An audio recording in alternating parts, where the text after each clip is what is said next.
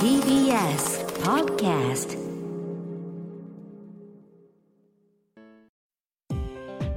東京情報デザイン専門職大学プレゼンツ夢を追いかけて。この番組は学校法人慈恵学園東京情報デザイン専門職大学の提供でお送りします。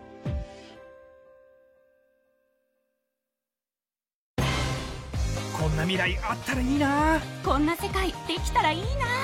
情報とデザインの新しい学びをクリエイト。才能と未来を共に育てる。学校法人慈恵学園東京情報デザイン専門職大学。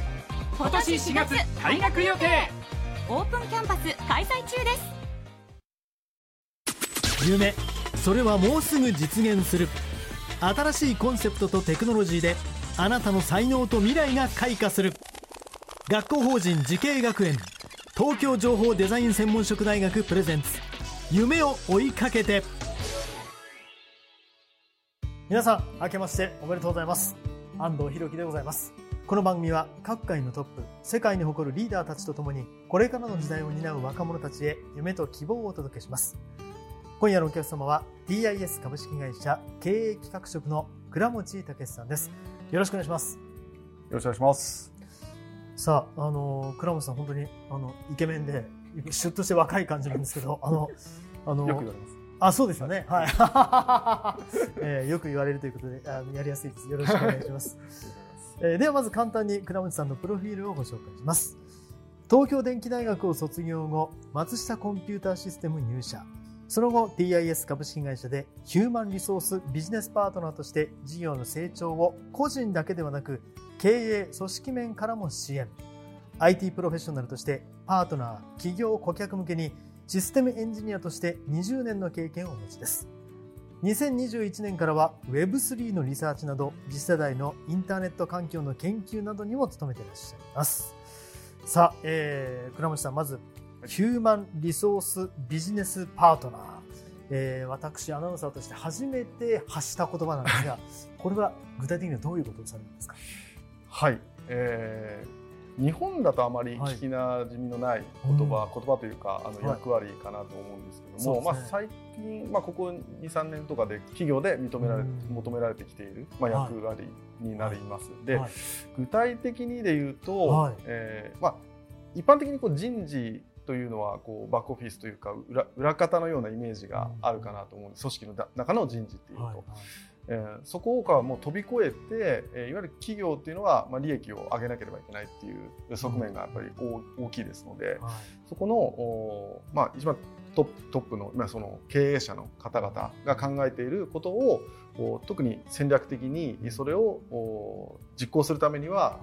どういう組織であるとかどういう人材であるとかどういう仕組みであるとかっていうのをしっかりと現場にこう落としていってで、えー利まあ、利益貢献につなげていく。そのための経営者に対してのパートナーっていう意味でビジネスパートナーっていうところで、まあ、あの支援をしている形になります。はい。そのいわゆる普通の人事というよりもそれをビジネスに役立てるようにいかに実務的なことを現場に伝えるかというニュアンスでよろしいですか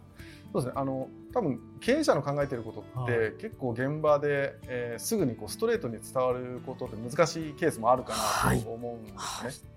なのでその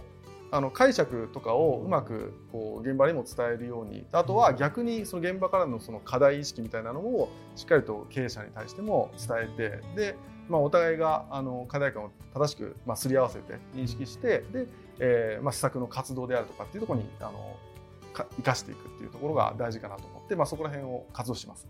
特に今の大企業には必要なそのまあ作業といいますかということになりますよね。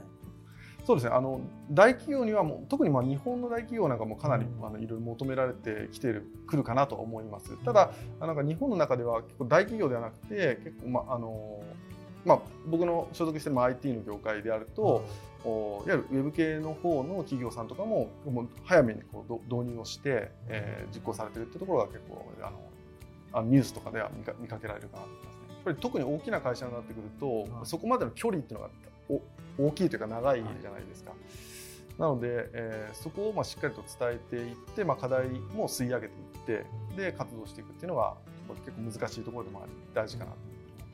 さあ、そもそもその倉持さんがですね、そのいわゆるこの IT の分野というシステムエンジニア、まあ、そういったところに興味を持ったきっかけって何かあったんですか？きっかけはですね僕あのちょっと前に戻るとですねあの僕ゲームを本当は作りたかったんですよ。ゲームを作るプログラミングをするっていうのと、まあ、コンピューターサイエンスを学ぶっていうのは非常に近いところがあってで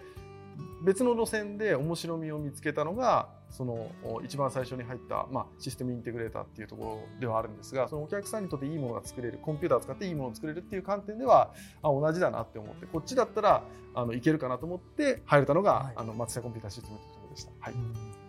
さあ、そしてですね、あのー倉持さんをご紹介するにあたって、Web3 のリサーチというふうにご紹介したんですが、はい。Web3 っていうのは何でしょうか？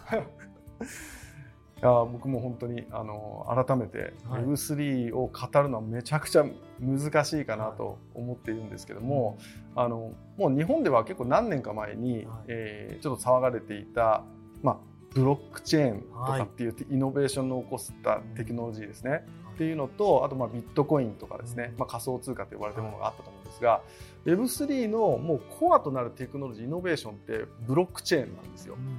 ででもブロックチェーンが何だとかっていうのはとりあえず置いといたとして、えーもういいかなと思ってます。でそのブロックチェーンが何だか分からなくても今そのブロックチェーン上で生まれている、まあ、サービスであるとであるとかあの皆さんが使えるようになるアプリケーションであるとかっていうのがめちゃくちゃいろんなあー、まあ、ジャンルというかたくさん出てきているっていうのがあのすごく面白いところで、えーなのでこういろいろな可能性があるだけにあのなんかこうちょっとみんなが浸透しやすいちょっと Web3 みたいな言葉が乗っかってきて、えー今ちょっとバズってるような状態になってるのかなと思ってます。はい。アプリケーションでいうと具体的にはどういったものにまあ応用されているといいますか？アプリケーションでいうとですね、まあ、よくこう取り上げられるものとしてですね皆さんがホームページを見ているはい。ブラウザーというものがあると思うんですけども、まあ、皆さん最近使っている間に、はいちょこちょここう広告がですねあの出てきてくると思うんですよいろいろなそのウェブサイトを見た時とかね。で、まあ、確かに自分にとって、えー有有益なもの有益な情報として上がってくるものであればまだいいんですけども、まあ、ほとんど大半がそうじゃないものかなと思いますと。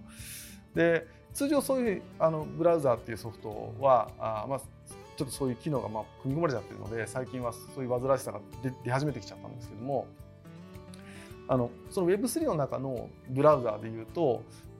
自分でこうその広告をまあ、選ぶことができるっていうのが、まあ、非常に面白いところであの見た本人に対して価値の提供があるというか、まあ、いわゆるこうブロックチェーン上でのトークンが得られるみたいなっていうところが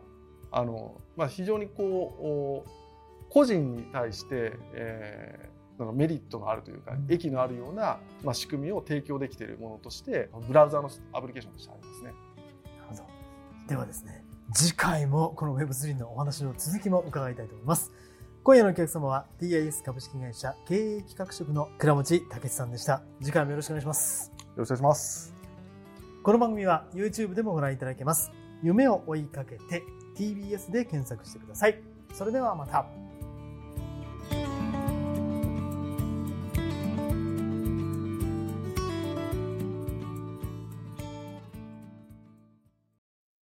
情報工学と人工知能。メタバースとサイバーセキュリティ。情報とデザインの新しい学びがそこに。時代の即戦力を育てる。学校法人慈恵学園。東京情報デザイン専門職大学。今年4月開学予定。オープンキャンパス開催中です。東京情報デザイン専門職大学プレゼンツ。夢を追いかけて。この番組は学校法人慈恵学園東京情報デザイン専門職大学の提供でお送りしました。